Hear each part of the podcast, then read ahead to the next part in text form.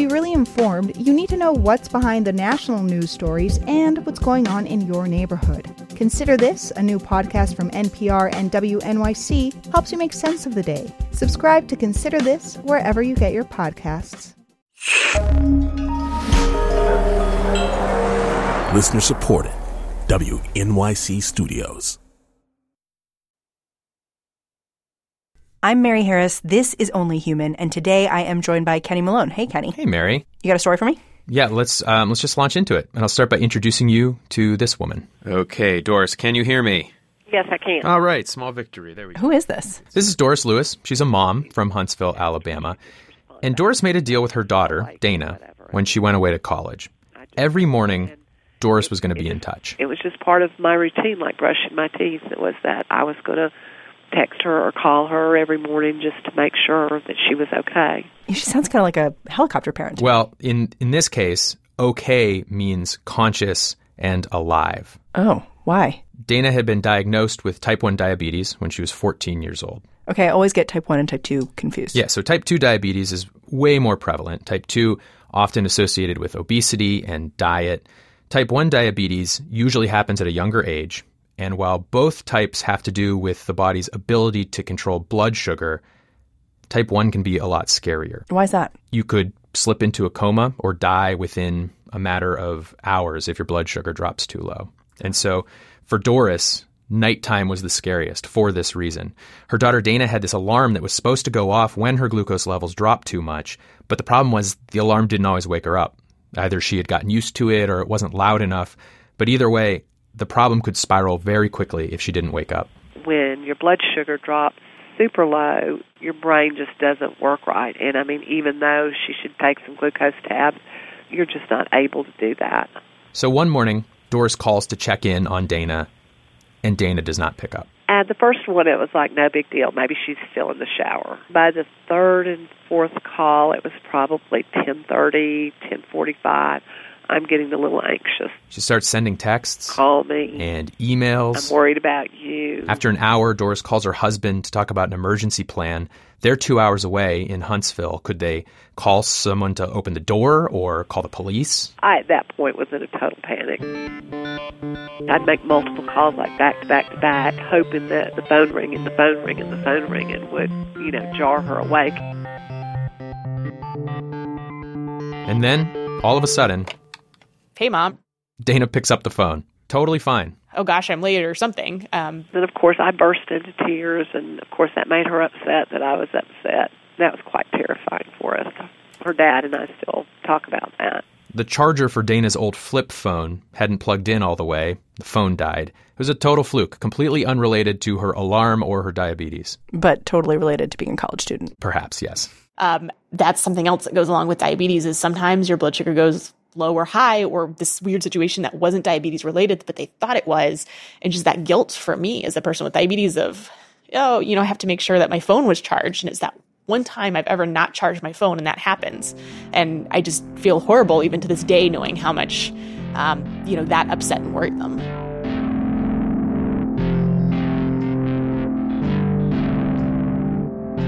Dana had spent her life with diabetes relying on this loose network of devices and people to keep her healthy. Today on Only Human, we have the story of how Dana Lewis hacked together her own system and became part of a quiet revolution of patients who don't want to wait for a medical device company to figure out what they need. Our reporter Kenny Malone has got it from here. Dana Lewis is the grown up version of your annoyingly talented kid sister. She's 27, wears her hair in a ponytail, is tall and confident and kind, reads books faster than you, ran a full marathon and scuba dives. Maybe you only ran a half marathon, snorkel a little bit. After college, Dana landed a great job in healthcare communication, moved to Seattle, and found an apartment with a view of the Space Needle. As Dana and I walked into that apartment, she immediately noticed something was wrong. Wait, what happened?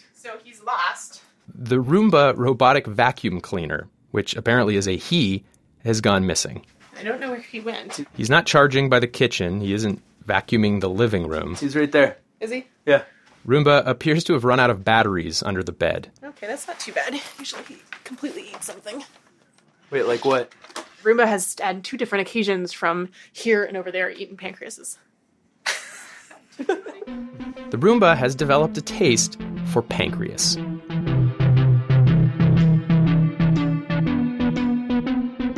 At its most basic, type 1 diabetes is a broken pancreas.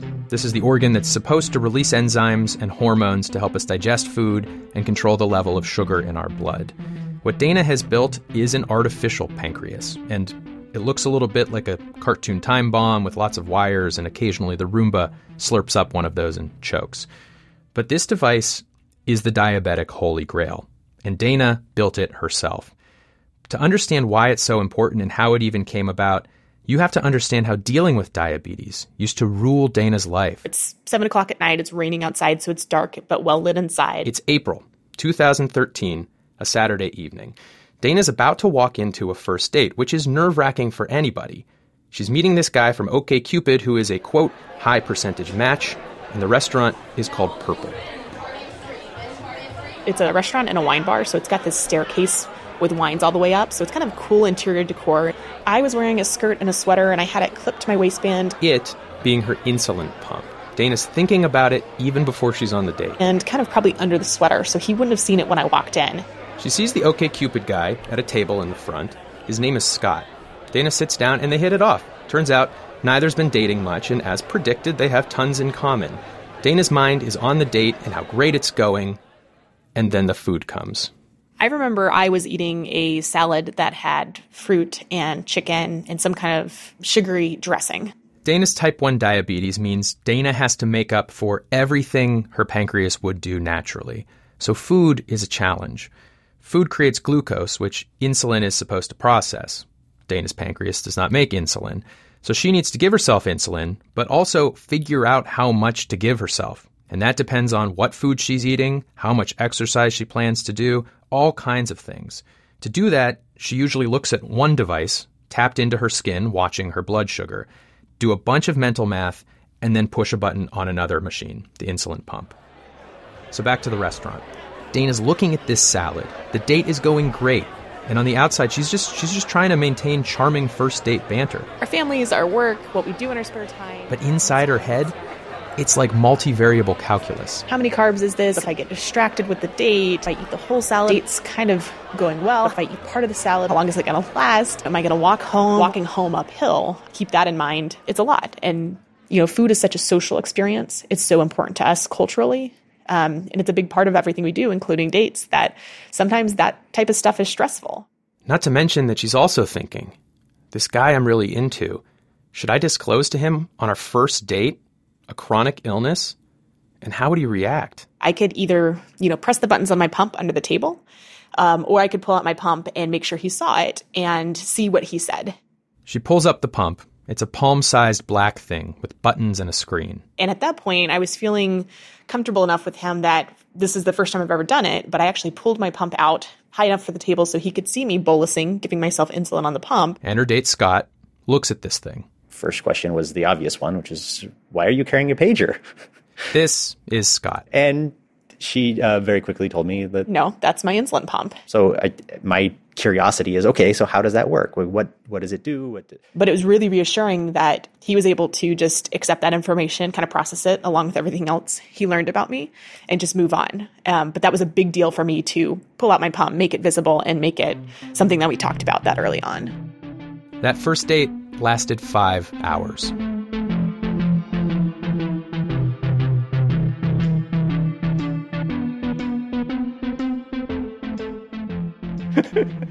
we always get told when we're doing presentations that we need to slow down, speak more clearly, and enunciate so that the people. Scott and Dana are a high achieving couple with a low tolerance for inefficiency. Because I talk about like this, and I listen to things at about double speed. Well, I'm going to encourage a little bit of that, uh, or I'll just slow you down half speed. Th- th- Those are your options, and your voice will sound very strange. Scott Leibrand just turned 36. He used to work at Twitter, works at a Seattle startup now. Early on in their relationship, the two started targeting problems with Dana's diabetes devices. They bring over this old cracked iPad. Um, casualty of the Roomba accident. Problem one Dana sleeping through her low glucose alarm, the reason her mom had to call every day when Dana went to college. Scott and Dana found a way to pull readings from Dana's sugar monitor and send them to this iPad, which has a very effective alarm. Let's see, which one was the really loud one we did? The Yep, that's pretty obnoxious. And that's the one that we use to wake me up. And I still associate with the waking up sound. That's a bad sound. It's a bad feeling. no, but it's it's it's bad, but it's good because it's only Next, they tackled all that mental calculus Dana had to do secretly on their first date, and they programmed a computer to do it. Dana would get these digital alerts that warned her, like, hey, you should probably press your insulin pump once because of that meal you had, or, by the way, your blood sugar's going to be low soon, so you should probably eat a few carbs. They called this the DIYPS, Do It Yourself Pancreas System. Tell them about the uh, bear hug. So when we first built DIYPS, there was a combination of me walking from one of my old office campuses to another, having just eaten lunch, and so my insulin went into faster effect than I expected. And I got a DIYPS alarm, and it said the recommendation was something like 34 carbs and one bear hug. And I clicked on the web link, and it was just this panda picture of two pandas giving each other a hug. I, I I think I programmed that after she had mentioned something like, "I just need a hug when I'm when I'm this lower." So she'd said something about in the moment that, that that's what she really needed, and I'm like, well, I can't exactly program a hug, but I could do something that might make her smile. You two are insufferably adorable. We hear that a lot. Dana estimates that she has to make around 300 decisions a day related to her diabetes. That means that on average, the disease demands her attention every five minutes. And so their final hack was what's called closing the loop, creating an automated artificial pancreas that can run without Dana checking any glucose levels, doing any mental math, or pressing any buttons. And they had the perfect deadline, the kind of thing Dana would not want to be distracted from Your love has been pretty evident to each other ever since you had those first dates. their wedding. You remember, first date that lasted five hours, the second one that lasted six hours, that third date that lasted seven hours, in which you literally closed down the restaurant. You'd never know watching this video, and I guess that's sort of the point, but Dana is strapped into a system that is like a Rube Goldberg pancreas. When Dana's blood sugar shifts, her continuous glucose monitor picks up the change. That information is pumped up to their complicated algorithm, which spits out a dosing recommendation. That gets fed down the line and ever so slightly tweaks the settings on Dana's insulin pump. Instead of Dana making hundreds of decisions that day, the artificial pancreas could make thousands and never had to stop watching. So my blood sugar was perfectly in range all day. I didn't have to worry about diabetes, and we were able to just focus on the wedding and getting married and celebrating with our families. For richer, for poorer, in sickness and in health, I feel like most people, when they have that, they're like, yeah, whatever, sickness and health. But you guys are like, yeah, we got that. Yeah. So, by the power vested in me by the state of Alabama, I now pronounce you wife and husband. A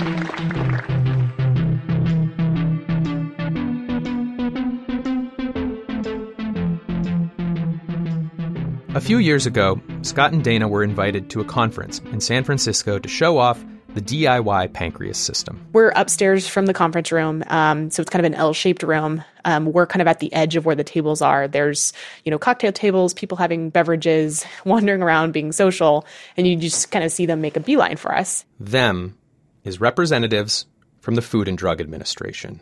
Word had apparently gotten out about Dana and Scott's project. I, I think I remember them introducing themselves to make sure we knew who they were and saying, so, like, tell us what this thing is and how it works. But Dana says it felt a little like being called into the principal's office. She didn't think she'd done anything wrong. It hadn't occurred to Scott and her that the device may have been a problem for regulators or the medical industry. So she showed the FDA folks how the DIY PS worked, and when she was finished, They said, well, did you know that this type of thing would be a class 3 medical device because you are making dosing recommendations for insulin off of a CGM? CGM, continuous glucose monitor. And the CGM is not FDA approved for dosing insulin. In other words, this invention of yours should get federal approval before you share it. I think it was something like, uh, you know, we do not recommend sharing this code online. It would be seen as distributing a class 3 medical device. We kind of walked away from that saying, wow. Um, the ramifications just gradually sinking in. I think because we were so excited about talking to so many people, it didn't really hit in until later as we talked through it of this would be the impact of if we did try to distribute um, and the FDA didn't understand what we're doing. All this negative, horrible things could happen. Dana imagined lawsuits, U.S. Marshals kicking down her door. She and Scott decided not to share the do it yourself pancreas. At least not for the time being. We'll be right back after the break.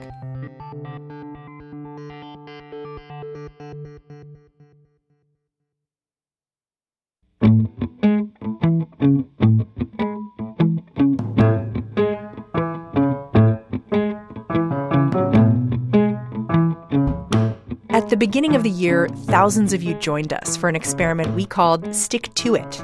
Behavioral economist Dan Ariely created this project to help you stick to your New Year's resolution to exercise more. He gave you an app that instructed you to perform different rituals every time you set out to exercise. And for some of you, this worked like a charm.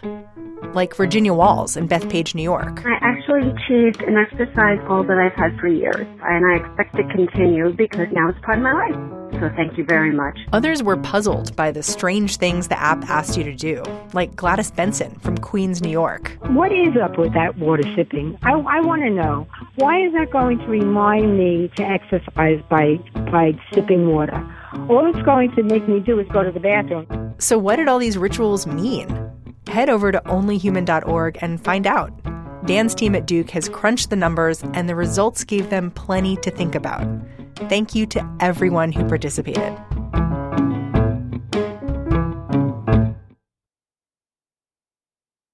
The September 11th terrorist attacks changed the world. There's a sense that they came out of nowhere. They didn't. I'm Jim O'Grady, and in my new podcast, I'm going to revisit the evidence and question the people at the center of the story. I don't want to use the word panic. Let's penetrate his cell. And I promised him revenge. Blind Spot The Road to 9 11, a new podcast series from History and WNYC Studios. Listen wherever you get your podcasts.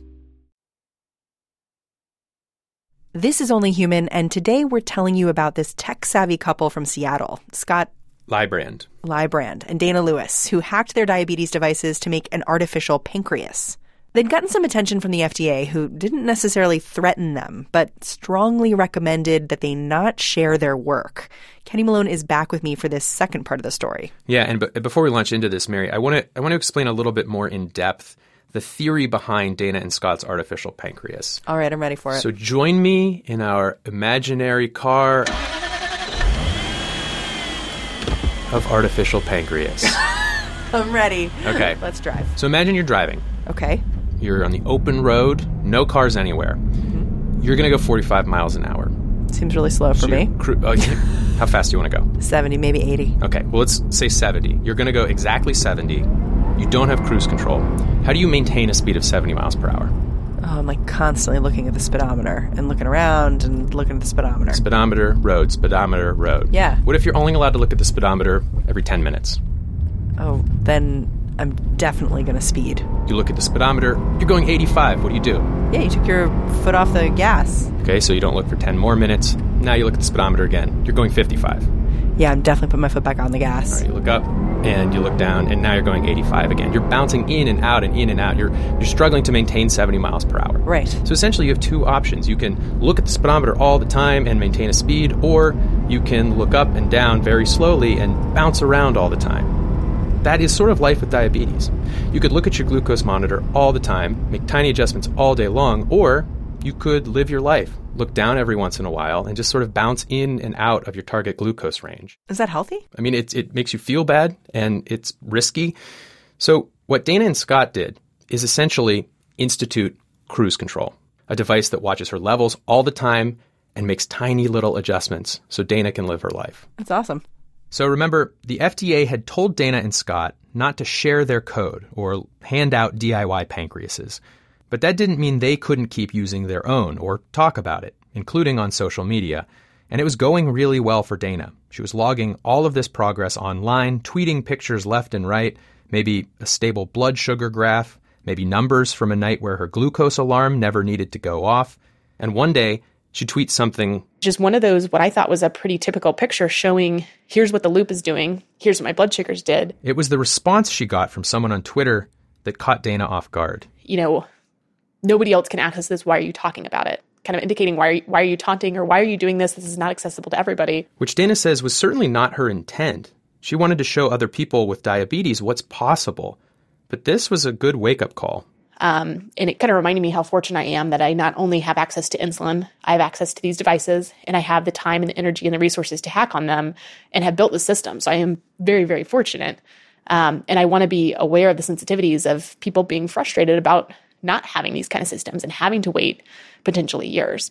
There is no artificial pancreas system available to the public yet. One of the bigger manufacturers told me they were hoping to submit their version of this product for pre market approval by June, and they would not speculate with me when the actual product would be available. But there is a general impatience within the diabetic community that this device isn't out yet.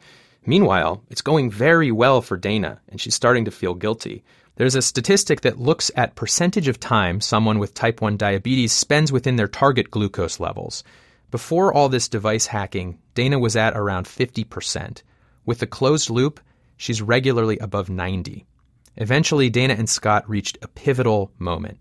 The FDA had told them not to distribute their work, but keeping the system and code to themselves, they thought that had its own cost what's been guiding us is kind of our moral compass of what is the right thing to do and what is the safest thing to do for people. Um, this knowledge is important, it needs to be shared, but when is code safer to be distributed versus not distributed?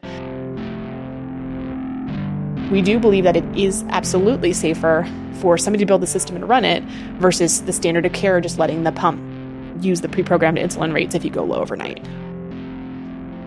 And so, in February of 2015, they started the process of making their system open source and posted the first documents associated with OpenAPS, the Open Artificial Pancreas System.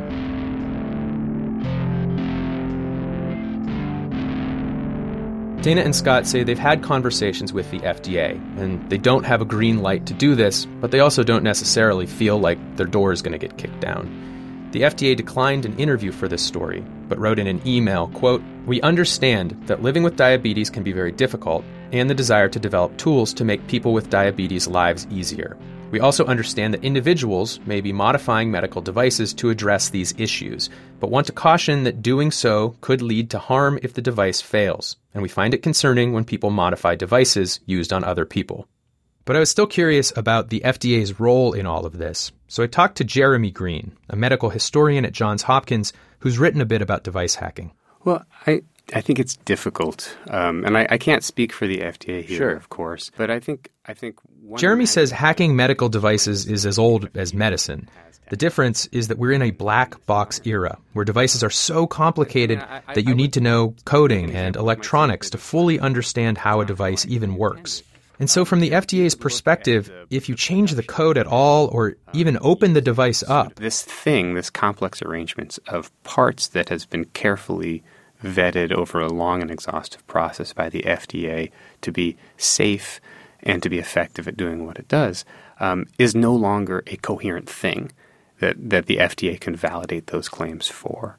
But another reason I wanted to talk to Jeremy is that he's a medical historian, but also a practicing physician. I, I, I mean, th- this is the problem. If someone walked into my clinic um, with an artificial pancreas that they had produced, I would, on the one hand, I would be so fascinated, clear out my schedule for the rest of the day, and just just learn from them what they had done. Um, and uh, on the other hand, you know, my duty as a physician is to make sure that my patients really understand the relevant risks and uh, and benefits of the medical decisions that they're making. Flatline at 140, you really can't complain about that. Well, you can. yeah, if you're Dana. It's a Thursday night. Dana and seven other people are hanging out in her building's common room. It's mostly 20 or 30 somethings, drinking diet soda, looking down a lot to check in on their blood sugar levels. Dana hosts these meetings regularly to help people with diabetes get up and running on the system. Sometimes it sounds a little like I've stumbled into a foreign language club. You can see just this slight change in basal, the dotted line difference there. Mm-hmm. So it's obviously doing some kind of basal different, mm. but this is this is bad, but overnight. Dana uh, often says she doesn't want someone to quote trip and have a pancreas. In other words, she and Scott have made this thing tricky to build because if something stops working, there is no customer support line. That person needs to know how the thing works. The barrier to entry is a very conscious choice about how to share this safely. Yeah, I mean, the way I, I, think about it is like you guys built the Lego blocks, and I'm trying to make the picture on the box, but I don't really have a manual to do it. This is Elliot Stewart. He is not a computer programmer at all, but he saw Dana give a talk, got obsessed with the idea, and was actually one of the earliest people up and running with Open APS. And that's like the I think the best way to describe it is like they've made all these pieces and they they fit perfectly, but like you have to for someone who doesn't know anything, you just have to look at the picture and then kind of like put them together and like trial and error and nope that didn't work. And then get help and ask a bunch of questions. Just sit there and look at it and be like, I have no idea what's going on. Phone a friend option. One of the more recent people to build an artificial pancreas is a computer programmer named Matt Presnall, who's here, but he didn't build the system for himself. So this is my daughter Ella. Ella is 10. Hey Ella, why don't you introduce yourself? Um, so I'm Ella, and it's spelled E L L A. I was diagnosed when I was eight. Um, Matt says they were waking up usually two or three times a night to help Ella with blood sugar issues. So he was excited that the system existed, but understandably cautious about trusting his daughter's life to someone else's code.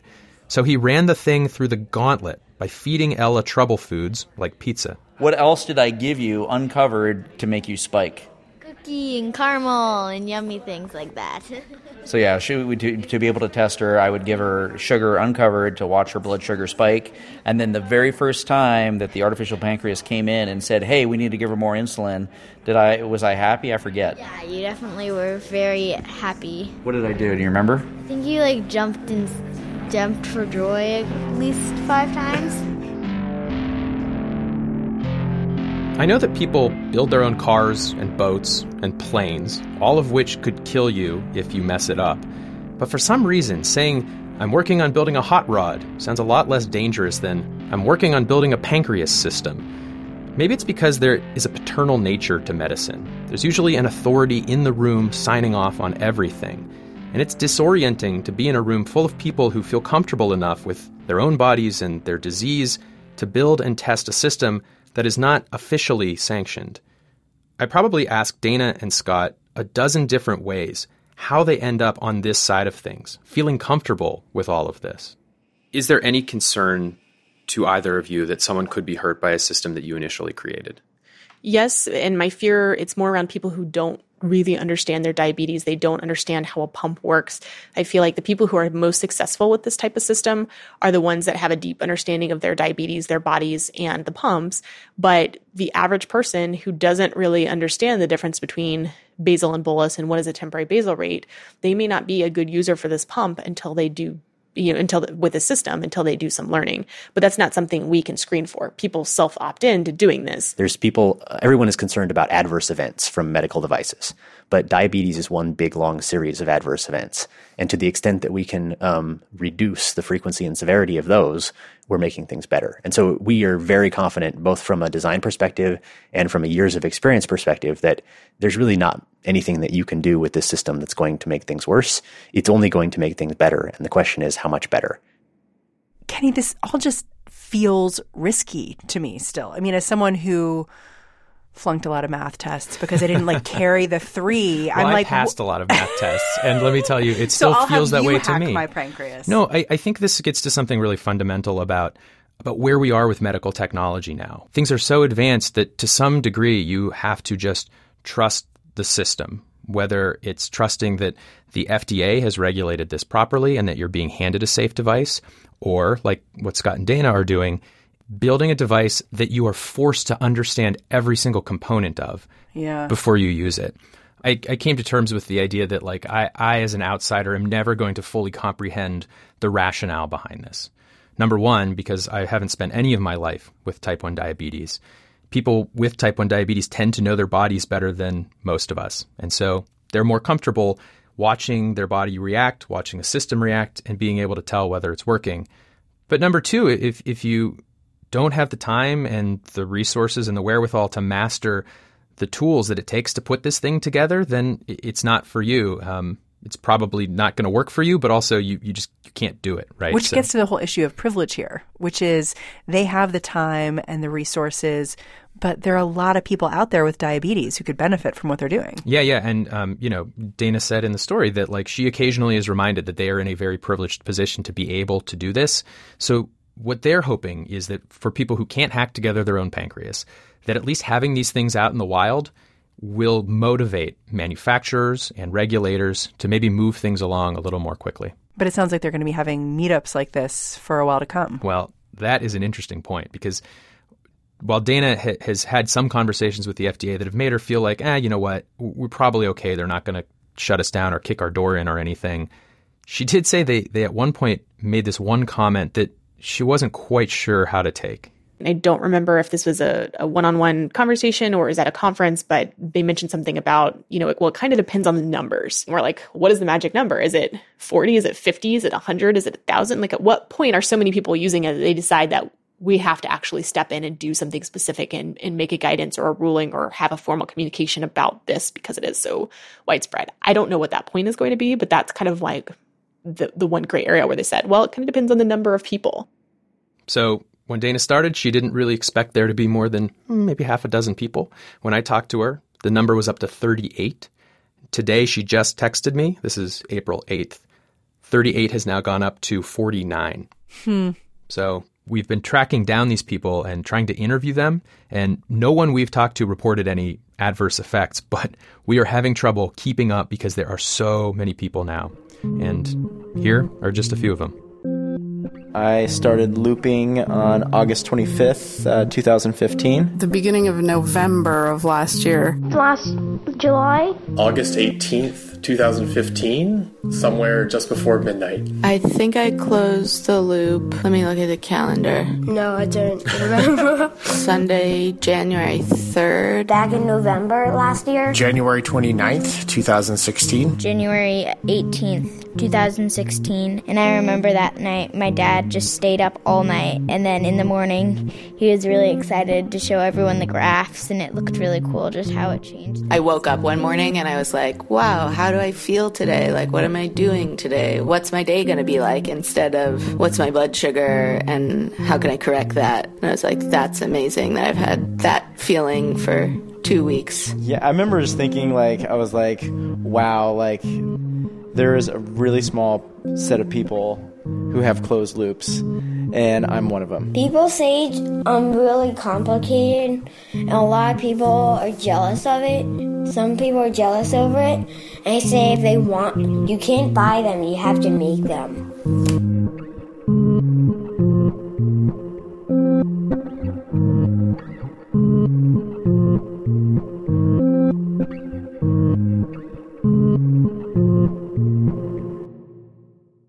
That was Elliot Stewart, Sarah Howard, Sam Mazahiri, Chris Hanneman, Sarah Krugman, Luke Males, Andrew Calabrese, James Matheson, and Ella Presnall.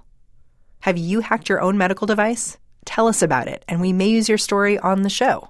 Get in touch on Facebook. We're at Only Human Podcast, or try us on Twitter at Only Human.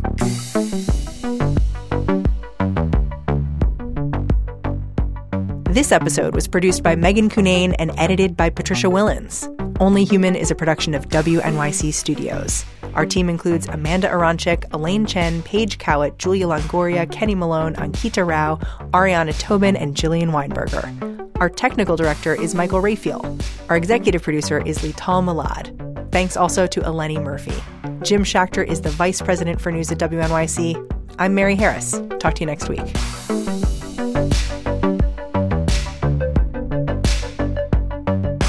Support for WNYC's health coverage and Only Human is provided by the Charina Endowment Fund, Jane and Gerald Katcher, the Robert Wood Johnson Foundation, the Simons Foundation, the Alfred P. Sloan Foundation, and the Winston Foundation.